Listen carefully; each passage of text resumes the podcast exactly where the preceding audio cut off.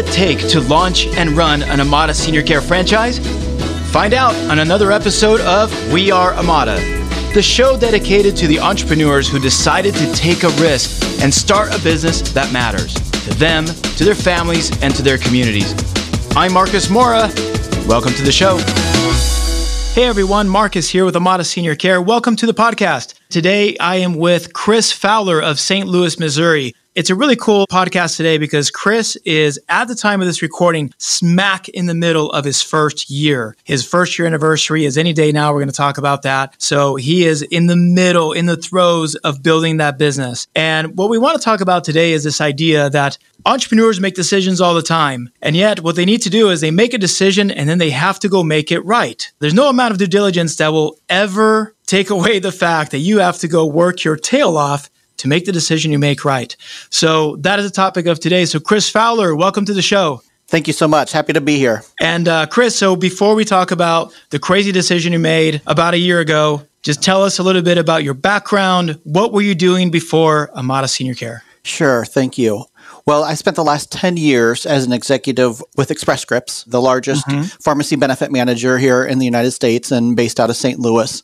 I did a variety of roles with them in those 10 years. I led client facing teams as well as product management teams. And my last role with them was really looking at the home delivery pharmacy and how to try to use the member experience and the website to become sort of the Amazon, if you will, of pharmacy. Mm-hmm. But then, like you said, made the crazy decision about a year and a half ago to part ways and started looking at alternatives, whether it be another corporate job with a healthcare organization or even non healthcare or go mm-hmm. venture on our own and started researching some entrepreneurial opportunities. And Amada was at the top of that list. And uh, we met you and others there at the Amada office and just really, uh-huh. really impressed. And here we are 18 months later. And like you said, just in the throes of celebrating our year anniversary. Wow. So a year anniversary. So we talked about due diligence, right? How long did it take you from the time you're like, oh, Amada, and the date that you signed your franchise agreement? Do you remember roughly how long that took? Yeah, I think I first started talking to some of the folks at Amada in March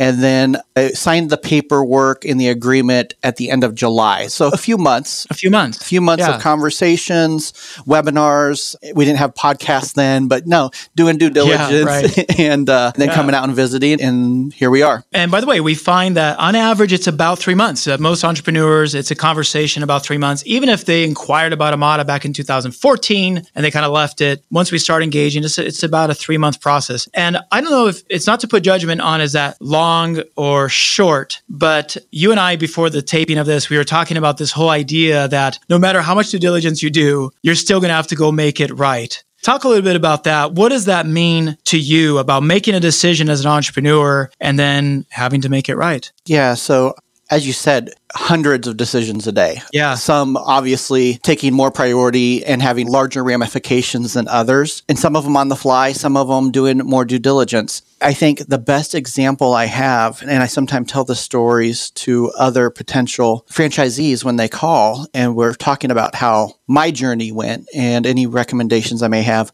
I will always remember the day I actually signed the paperwork to purchase my franchise here in St. Louis. I had an offer from another corporation here in St. Louis. It was outside of healthcare. I had that offer and I had the agreement from Amada in my hand, and I had to decide which path. I don't remember. I didn't remember. I don't know if I ever told you that. You had both. no way. You had both right yeah, there in and front I'm sitting you. at the table. And this is a good was, offer. Yes. Like it wasn't. It wasn't yes. a go. Like yes, good offer. absolutely. And I'm sitting at the kitchen table, and my wife and I were just talking, and I had to make the decision. And I will always remember. She just kind of looked at me. She said, "Just follow your heart." and we will do what we need to do. And wow. with those words, I signed the agreement for the Amada franchise. And to your point, that was the end of July and been trying to make it right ever since. Yeah, that's yeah. that's part of the grind. That's part of what we do every day and helping others in our community, helping our caregivers, and helping ourselves. Yeah. And it's so interesting to talk about that. I think we try as much as we can. And I don't know how much you remember of this, Chris, but we love the business and we love what we're doing, but we're not shy about talking about how hard it is. I think once you start in the business, you realize how really hard it is, right? And you talk to our current franchisees, they tell you it's hard. But the fact that it's hard doesn't negate the fact that you made that decision. But I got to believe there are days where it creeps in, right? Where you go, what did I do? Right? When when you have a bad day, right? Does that ever creep Not in? Not to the full extent that, oh my gosh, what did I do and, and how did I get here? But sure, I mean, just yesterday, we were having a really hectic day here in the office. I had hired three new people. And at one point, I had uh, my care manager and care coordinator helping me, and literally to the point of just laminating some stuff. And I made the comment to her, I was like, as she's laminating stuff for me, so ownership isn't always so thrilling, is it? As we're sitting here laminating and cutting pieces of paper, but but you do what you got to do. And Yeah. I, I got to say that is one of the reasons I'm here with Amada is that farmer's mentality of we're going to outwork our competition and we're going to do what we need to do to grind it out and make it right. Yeah, that is one of our uh, core values is having a farmer entrepreneur mentality and we really believe in the law of the harvest and I think for guys like Chris Fowler and other franchisees that have are finding success are fighting a good fight and building their business if you continue working the model if you continue your marketing you continue doing the things that that other franchisees have done Yep. you will find success but it only happens if you take massive action not just a little bit of action but massive action every day right That's right. It's following the playbook. And that's one reason I went with a franchise in the first place, just finding the right fit. I wanted access to not only the systems and the technology, but the playbook of others who have been successful at this and making those marketing stops, those visits. We're getting to the point. So we just had a regional meeting in Chicago a couple of weeks ago. Oh, that's right. Amongst Yeah. About a dozen owners Right. or so. I was talking about how business was going and how really in the last two months, the last probably 60 days, it's not like a flip of the switch, but you definitely see the spigot starting to open and open and more referral calls and business is really picking up. And it's like I said, it's not all at once, just the flip of the switch, but it's once you build those relationships and you start proving yourself to some of these case managers and social workers and the referral sources, your name starts getting around and you start building that reputation of providing the best care, of really being the advocate for your clients with the long term care insurance agencies and others. So the social workers, case managers, our referral sources, they know.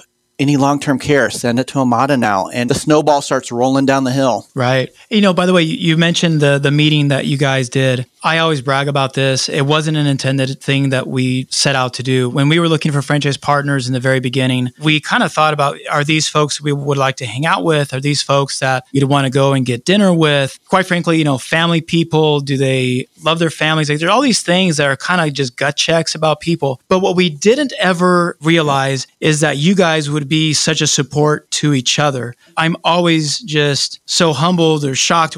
Will you share what you found in the franchise community and in the folks that are out there like you? Yeah, absolutely. So I never would have imagined the support system either. So I talk to our owner partner up in Milwaukee every other week at least. And he's DR's incredible. Really grew his business quickly and Yeah. successfully and is more than willing to share any and every little tidbit that he can. Anytime I have a question, I know I can call him and he'll drop um, and call me back as soon as he can. I did my due diligence, as you mentioned. I spoke with five to 10 franchisees before I ever signed the paperwork. They were all very open and honest and shared what they could about the business, about the industry. Right. Just today, I reached out to the franchise owners out in Phoenix. I'm ready to start training a new scheduler. Mhm. So I've been doing most of the scheduling for the last year. And Yeah. I asked them for any process paperwork they had on paper. Yeah. Because I didn't want to reinvent the wheel. And Right. Chris is really the process queen. So yeah, she is. she had a, a packet of information sent over to me within the, the hour. So, like I said, there's a dozen, if not more, franchisees I could call and they would be getting back to me within a couple hours Yeah. as soon as they're freed up.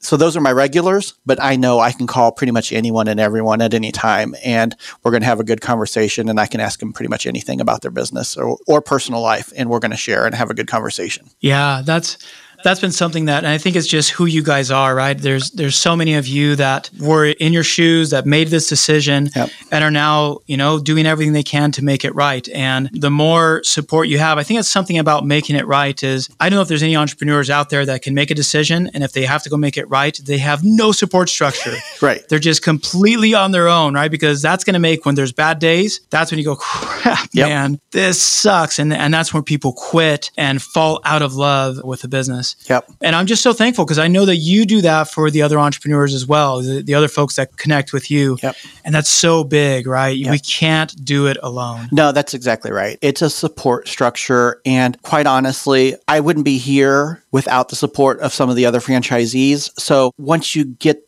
kind of some of that success, it's it's giving it back and giving your time to others and some of the newer franchisees and just making sure that they're doing it right and they're doing the best that they can for their communities. It's paying it forward best we can to help them make it right. At the same time, we're in the grind ourselves. Yeah. So you are at year one. So give us what does the future look like? What are you excited for? Paint a picture of the next year. Yeah, absolutely. I just mentioned we are looking to hire some additional office staff. We are about 35 caregivers strong and growing every day our goals and our intention is to be doing over a million dollars of business in the next mm-hmm. six months to a year. So those are our personal goals. We, as an organization, just keep adding the caregivers, we keep adding clients, we keep adding the support structure to build a top notch organization and the best agency here in St. Louis. Yeah, I love that. It's, uh, it's interesting when you say, right, we just want to be the best of St. Louis. You know, we just want to be the best company. It's so funny you said that because Tafa started this business back in 2007 and he goes back and he talks about it and he goes, you know, I don't remember much more than just the fact that I wanted to be the best company in Orange County. Yep. He looked at everybody around him and he would get really mad when other companies, there's a company that we compete against here in Orange County, Salus. Actually, he's a good friend of ours, Boyd Salus, and he owns a home care company and he and Toff are good friends. But he said he would text Boyd when he would steal a deal from him. He's like, dude, yep. I got one of your clients. You know, like I would just want to be the best company yep. of Orange County. And that's it. I even talk about in new hire orientation or even in my interviews, we are confidently humble, but I'm competitive. And I get pissed when I lose a potential client. And it's not necessarily for the revenue, it's because I know we would have provided better care than they're going to get from that other agency. That's kind of our mantra. And with that that way of thinking, we're just that's what we're going to do. We're going to provide the best care we're in and we're going to follow up with those potential clients in the future and make sure they are getting the best care. If not, we're going to be there for them. I love it. Okay, so Chris, let's end on the note. You've been in this for a year now. Yep. So, what would you advise an entrepreneur? I don't care if it's Amada or if they're looking at starting something, they've always wanted to, they have that burning in their gut yep. that says, I'm more than this, I want to start a business. What is your advice to anybody looking at making a move like that? No, that, that's a great question. And it's a question that each and every one of us had to make at some point as a franchise owner, entrepreneur with Amada. And I get that question all the time from others in our community looking maybe going and doing their own thing, or others, uh, yourself or Tim, have put in touch with me and they're looking at Amada. I always tell them this. This is how we did it. I don't know that it's the answer for everyone, but my wife, my family, we sat down and we we discussed. Okay, here's kind of the cap we're going to put as far as here's what we're willing to risk, mm-hmm. and for us, it was a financial number. It was okay. We're we're willing to risk this. I don't think we're going to need to. Willing to risk this amount of money it, to to go after this yeah. dream. And so what I tell everyone is, okay, if you need to do that to help to minimize the sleep deprivation, so on and so forth, we were able to put a cap and just say, okay, here's what we're going to put at risk. But you know what? There's more to it than that. It's running your own business. It's taking care of your own team of caregivers and their families and the clients, so on and so forth. But for us, it was really taking a look at here's what we're willing to risk and taking the jump. You can sit there and you can do your due diligence all you want, but at some point you have to take the jump. And to your point made earlier multiple times, then it's about making it right. Make the decision, take the jump, and then work every day to make it right. That is so true. So for those of you out there, whatever you are looking at doing, just know that that's going to be the case. Whatever decision you make, you're going to have to go make it right. And the good thing is, is I think if you do your due diligence the way you're supposed to, like, and by the way, Chris, you know, man, nobody, I don't want anybody to come back to us and go, man, you told us not to do due diligence. No, no, no. really dive into it, make sure it's the right thing. But you can only do so much. And then finally, you have to make a decision, and then you're just going to have to make it right. right. That's exactly right. Well, Chris, thank you so much for joining us for this episode of the podcast. And congratulations on your one year anniversary. Thank you, sir. Uh, happy to be here. Thanks for having me. You got it. All right, everybody. Thank you so much. That's the end of the podcast. Thank you. To learn more about launching your Amada Senior Care business, go to amadapodcast.com. Again, amadapodcast.com. Thank you for listening. Hey, Marcus here with some uh, legal mumbo jumbo for you. So, this podcast is not an offer to sell a franchise. The offer of a franchise can only be made through delivery of a franchise disclosure document. And certain states require that we register our franchise disclosure document in those states before offering a franchise there. So, this communication is not directed to any residents of those states. Now, for any more information on this, please go to amadaseniorcarefranchise.com slash important dash note. Again, that's amadaseniorcarefranchise.com slash important dash note. Also, any financial representations that you hear on this podcast or in any of our materials, please go verify them in our franchise disclosure document under item 19, financial representations.